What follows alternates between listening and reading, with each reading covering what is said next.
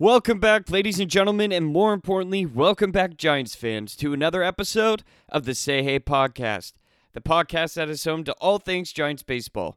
Folks, before we dive into today's show, I would like to take a moment to let you know that you can find the Say Hey podcast on Spotify and Apple Podcasts. If you like what you're hearing, then don't be afraid to subscribe. And if you really like the show, then make sure to leave a review. But most importantly, make sure to spread the word. With that being said, let's dive right in.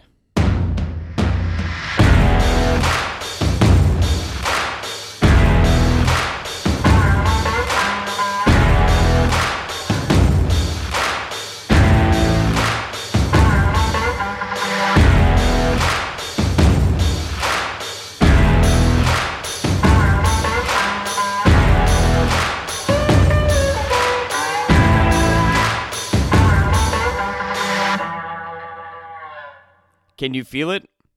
There's been an awakening in San Diego. What's going on, everybody, and welcome back to the Say Hey podcast. Sorry if that was too weird for you, but only Star Wars fans will actually understand that reference. Folks, the Giants have actually won a game against the San Diego Padres. That's right. Last night the Giants won game 1 3 to 2, and along with breaking down the next two games which will be tonight and tomorrow, I'm also going to be giving you all my takeaways from the Seattle Mariners series. I know. We don't want to relive it, but we're only going to have to do it once and then we'll move on. But hey, here's some good news. After last night's win against the Padres, the Giants now have a record of 2 and 2. They lead the majors in home runs, and they have not committed the most errors in the league. I don't know about you, but that's not a terrible way to start the season, in my opinion. Tonight, the Giants look to take on Yu Darvish for the San Diego Padres, and then they will take on the lefty Blake Snell during tomorrow's game. But before we do that, like I said, let's go ahead and talk about the takeaways from the Seattle Mariners series. First one being Kevin Gausman.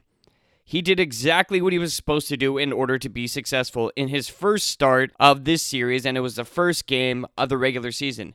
He did not give up any homers, and he only walked two batters. He finished his night pitching 6.2 innings, only giving up two hits and one earned run, walking two batters but striking out six. This is exactly the type of performance Gausman is capable of sustaining, especially at the front of the rotation. He kept the opposing Mariners hitters off balanced and induced soft contact with the baseball all night.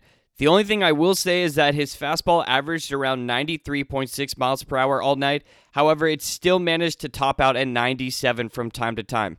So as of right now, the velocity from Gausman is not really a concern to me, especially since he had a late start to spring training, and this is only his first start of the season. If we get to a point during the second half of the season and his velocity hasn't changed, then I'll be concerned. But for now, as the season goes on, I also expect Gausman's velocity to rise. Another pitcher that's worth mentioning is Johnny Cueto. And the reason being is because his outing went actually better than I expected. Yes, he did give up three earned runs in 5.2 innings pitched, but he also managed to strike out seven batters. Cueto's changeup was almost untouchable Friday night, and not only did he look completely healthy, but I also think having Buster Posey back behind the plate gave Cueto a little more confidence to throw riskier pitches that have more movement. Last season, Cueto was able to become comfortable with Chadwick Tromp, but even then, it seemed as though Cueto and whoever caught him were never really fully on the same page. So it's definitely nice to see familiar battery mates become synced up. Now, after looking back at Logan Webb's outing, it really isn't as bad as it seemed in the moment. I think the toughest part of the game that he pitched was that the Giants' bats were completely shut down the entire game. Logan Webb finished his night pitching 5.1 innings giving up seven hits, including a home run. He gave up three earned runs total, walking three, but he struck out five batters. So there's a lot to digest there. The first being that clearly the Mariners were able to get a lot of runners on base, which is exactly what can't happen against this type of team. It is nice to see that Webb still managed to walk away with a handful of strikeouts, but like I said, this game would have been much better if the Giants were able to make something happen offensively. So if you're thinking to yourself, oh, great, here we go again, we won't be able to rely on Logan Webb just like last year, let me first just say this. As of right now, Webb's current ERA is 5.06. Okay, not that great, obviously. However, his expected ERA, or xERA, is 3.81. I talk about expected stats from time to time on the show, but basically, based on the quality of contact Logan Webb was giving up to opposing hitters the other night, the results should have been different. I am absolutely nowhere near ready to give up on Webb or write the season off as another 2020 performance. I think Webb is going to figure out how to execute his changeup, and I think we are going to see much better results from him as the season progresses. Now, I know sometimes people don't like how optimistic I can be about certain things because it comes off to them like I'm not being realistic or genuine. Well, for those people, I will say this I'm still completely terrified of the Giants bullpen. The entire offseason was centered around acquiring reli- reliable arms in an attempt to stop the late inning meltdowns, but as we saw last Thursday during Gausman's start, that simply cannot be fixed overnight. However, there are still some names in the bullpen that I still trust, and the first name is Caleb Baragar. If you're a regular listener on the podcast, then you know just how good Baragar was last year, especially during his last 14 appearances on the mound last year. Thursday night, Baragar was the first reliever to come into the game after Gausman, and he managed to get out of the inning with no problems. Another name I trust, Jake McGee. During this offseason, the Giants acquired Jake McGee through free agency, and last year McGee was fantastic for the Dodgers. Luckily for the Giants, it seems as though McGee is still looking to keep the trend going and has already picked up two saves, including one during last night's game against the Padres. So far, McGee has pitched three innings total, still has yet to give up a single hit or an earned run, but he has walked one batter and has struck out four total. The lefty veteran who primarily throws fastballs will have to be one of the most reliable arms in the bullpen if the Giants want to trust that they can take the ball away from starters, because if not, then the season is going to be pretty rough. Now, some names I absolutely do not trust are Jose Alvarez and Tyler Rogers. I will say this Rogers did finish the 2020 season strong during his last eight outings. During that time, he pitched eight total innings, gave up eight hits, which pretty much equates to a hit per inning, did not give up any runs, and only walked one batter and struck out eight. Rogers can be very effective when he's dialed in, but when he misses, he misses in a big way, especially because of his delivery.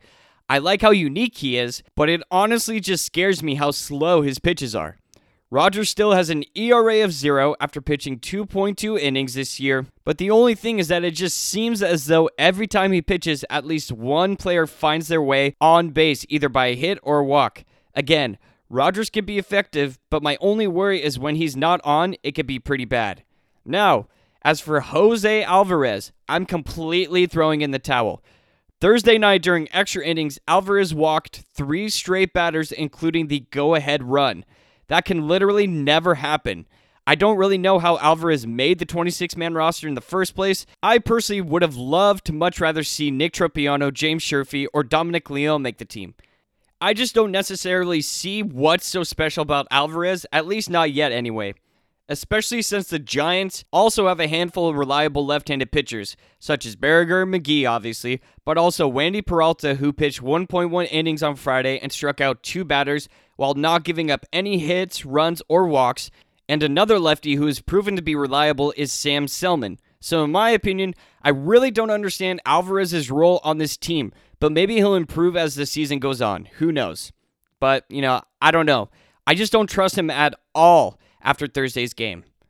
All right, in terms of our hitting, it was amazing to see how reliable the right handed bats were against left handed pitching for the first two games of the Mariners series. Buster Posey and Evan Longoria both hit two home runs in two games. Austin Slater hit a home run in Thursday's game. Wilmer Flores hit two doubles in the first game and got another hit during the second game. And of course, Donovan Solano simply cannot stop hitting. However, one thing I'm still waiting to see is more production from the lefty bats. I realize the first two games of the Mariners series came against left handed starting pitching, so I'll give them the benefit of the doubt. But some of the best bats in this lineup are left handed. The biggest name, obviously, being Mike Yastrzemski. Heading into last night's game against the Padres, Yaz was 1 for 13 with 6 strikeouts. Come to find out, though, that his hand is still sore. He didn't start in last night's game. It was too much for him. I guess he couldn't grip the bat, or, or his hand was swelling up during batting practice right before last night's game started, so he was not in the starting roster. However, he did hit a pinch hit home run, so thank God for Yaz. Brandon Belt and Brandon Crawford haven't done much better, and Dickerson hasn't had enough at bats. However, he did hit a pinch hit homer Thursday night. Along with improved performances from the relief pitchers, I'm also going to be needing a lot of improved performances from the left handed bats in this lineup, especially against one of the best offenses in all of baseball. All right, now that I've officially had my closure from the Seattle Mariners series, we can finally move on to something fun, something positive. And that is the first game of the San Diego series, and that was last night. The Giants won 3 to 2. And starting on the mound for the Giants was Anthony DeSclafani. I mentioned his great start in spring training against the Padres. However, even though this start didn't go as well, he still put up very productive numbers. He pitched five innings, only gave up four hits, one earned run, three walks, which is a little high in five innings, but he struck out four batters. In my experience, I have very rarely seen this San Diego Padres team only be held to one run within the first five innings, so this is something I'm definitely happy about. Something else I was happy to see was that the right handed hitters continued to do their job against left handed pitching. Austin Slater was leading off the game and he went 2 for 5. Donovan Solano batted second and he went 2 for 4. Again, he cannot stop hitting. Wilmer Flores finished his night without a hit, but that's okay because Darin Ruf and Evan Longoria were the anchors of this offense last night when they both hit solo home runs. As I've already mentioned, I would like to see more production coming out of the left handed bats, but to be fair, out of the first four games the Giants have played so far, three of them have been against left handed pitching. So I'll go ahead and give them the benefit of the doubt. The last thing I'll mention from this game is that Yaz also hit a home run, and the relief pitching didn't do terrible. It's been a little unfortunate to see how inconsistent Matt Wisler has been to start the season, because as of right now, he has a total of three starts, okay? which means just three different innings. The first one came Thursday night when he gave up two hits and three earned runs and one walk. Pretty atrocious. Then the second game, he was completely shutting down the opposing offense. He pitched 0.2 innings and struck out two batters. But last night, after taking the ball from Anthony DeSclafani, he pitched 0.2 innings again, gave up two hits and one earned run. Heading into this season, Matt Wisler was supposed to be considered to be one of the most consistent options Gabe Kapler can pivot to in intense situations. But as of right now, it's definitely not shaping up to be that way. But I will say there still is hope. And the reason being is because as of right now, Matt Wisler is in the top 7% in the league in giving up hard contact. Opposing hitters are not hitting the ball hard against Wisler. And what usually follows soft contact is a bunch of outs. So I expect Matt Wisler to get, you know, comfortable at some point during this season. It's just unfortunate that it's taking a few appearances on the mound to get there. But, you know, we've got a long season ahead of us, which means there's plenty of time for these players to improve. All right. Let's go ahead and move on to the next two games against the San Diego Padres. Tonight, on the mound for the Giants is going to be Aaron Sanchez versus Yu Darvish for the Padres. Now, when you look at Aaron Sanchez's numbers against the Padres, you can see that the Padres have only been able to produce a team batting average of 167. That's phenomenal. And then when you break it down, the only Padres players that have faced Aaron Sanchez are Eric Hosmer, who's gone 2 for 6 against him, Manny Machado, who's gone 6 for 35, which equals a 171 batting average, but he has hit two doubles and struck out four times. Wil Myers has gone 0 for 5 against Sanchez, Tommy Pham has gone 2 for 4 with a double, and Jurickson Profar has only gone 0 for 2. So besides Eric Hosmer and Tommy Pham, there isn't too much success against Aaron Sanchez in the Padres lineup. But my only worry is that I'm just not sure Aaron Sanchez is ready to go up against one of the best offenses in all of baseball right now. Aaron Sanchez is not the same pitcher he was in Toronto when he was facing Machado all those times during his time in Baltimore. Because back then, Aaron Sanchez was throwing 97 to 98 miles per hour with intense movement on all of his pitches. But as of right now, as we saw in spring training, he was barely hitting 93 miles per hour. But Aaron Sanchez is my candidate to become another successful resurgence story out of the Giants organization. And there's a reason why Farhan Zaidi has been trying to acquire him over the past two years. This start against the Padres is going to tell us as fans everything we need to know about Aaron Sanchez and where he's at currently and where he'll need to improve. My only hope is that this game doesn't get too far out of hand. When a pitcher is struggling or isn't 100% on his game, This Padres offense has a way of showing it to everyone, and they have a way of showing it in a big way. So if Aaron Sanchez can somehow only hold this offense to, let's just say, three runs in five innings, and also walking away with four or five strikeouts, that type of start would definitely be something I'm happy with, considering that Aaron Sanchez hasn't made a regular season start in almost a year and a half. Now, as for Yu, Darvish, who's going to be pitching for the Padres, he is currently one of the best pitchers in all of baseball. But with that being said, there are a few Giants who have found success against Darvish, and that's going to be the lefties in this lineup.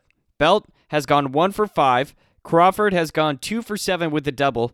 Alex Dickerson, he's had the most success here, has gone three for six with two doubles and a home run.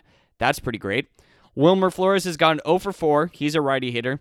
La Stella has still found a hit. He's gone 1 for 2 with a walk. Evan Longoria has faced Darvish 21 times, and he's gotten four hits, including two doubles and one home run. And Yaz, his career numbers against Yu Darvish looks like two for four with the home run. Posey has also managed to find a hit, but Donovan Solano is 0 for 1 in his career against Yu Darvish. I've talked about this all episode, but this is the game where the Giants' left handed bats have to wake up. It's been amazing to see how well Posey and Evan Longoria have been hitting lately, but we also need to see Yaz and Alex Dickerson start hitting again, and Belt, in my opinion, especially because I expect this to be a high scoring game on the Padres' end. In my opinion, if the Giants want to stay in this game, then the Bats need to come alive. All right, moving on to the last game of the series, and that's going to be Kevin Gausman versus Blake Snell for the Padres. Now, even though Kevin Gausman is definitely the Giants' best pitcher in this rotation, he still doesn't have the best numbers against the Padres. As a team, the Padres have produced a 387 batting average against Gausman. Some standouts are Tommy Pham, he's gone 2 for 5. Trent Grisham, actually, who won't be in this game, has gone 1 for 4, and he had a triple. Wil Myers has gone 2 for 9, but he has struck out 4 times against Gausman, so that's encouraging.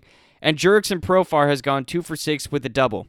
But something that is surprising to me is that Gausman has somehow given up zero home runs to this team. I don't know how that's possible, considering how many home runs he gave up last year, but Kevin Gausman has not given up any home runs to one of the best hitting teams in all of baseball, which is great. He's going to have to do that again if he expects to find success against this team. And like I mentioned during the Seattle Mariners series, Kevin Gausman will have to keep these batters off of the bases. Now, I know you're probably thinking to yourself, well, yeah, James, no shit. Keep the batters off the bases. That's easier said than done. But the only reason why I bring that up is because Thursday night, the Giants as a whole walked a total of nine batters. That simply cannot happen. That is too many free bases, especially to a team like the Padres who will make you pay for it. So, like always with Gausman, the key to success will be not giving up any home runs and minimizing the walks. On the mound for the Padres is Blake Snell, who also just happens to be one of the best pitchers in all of baseball. If any of you listeners watched the World Series last year, then you know exactly what Blake Snell is capable of. He completely shut down the World Series winning Dodgers, and he also completely shut down pretty much anyone he faced last year. However, the only benefit for the Giants is that the majority of our lineup has not faced Blake Snell. The only players who have received at bats against Snell is Alex Dickerson, who's gone 0 for 3, Donovan Solano, who's gone 0 for 2. But surprisingly, Wilmer Flores has gotten the most at bats, and he's also gotten the most success. In five at bats, he's gotten three hits, including a double. So, along with Flores, I'm also going to need the rest of the right handed bats to continue what they've been doing so far throughout this season, which is hit, and hit in a big way. These next two games are not going to be easy considering how good Yu Darvish and Blake Snell are, but it's also not impossible to find success against them, especially against this Giants hitting team. Whenever the Giants, or anyone for that matter, face the Padres, the hardest thing to do is keep those bats silent.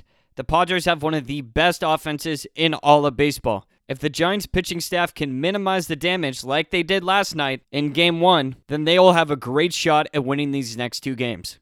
All right, everybody, that is going to be all for today's episode of the Say Hey podcast. Make sure to enjoy last night's win because I honestly don't know how many more wins we can pull out against the Padres. But that's okay because once we are done with this Padres series, the Giants then take on the Miami Marlins, which should be a fun matchup and a little less intense. But, anyways, folks, you can find the Say Hey podcast on Spotify and Apple Podcast. You can also leave a rating and a review on Apple Podcast if you feel so inclined.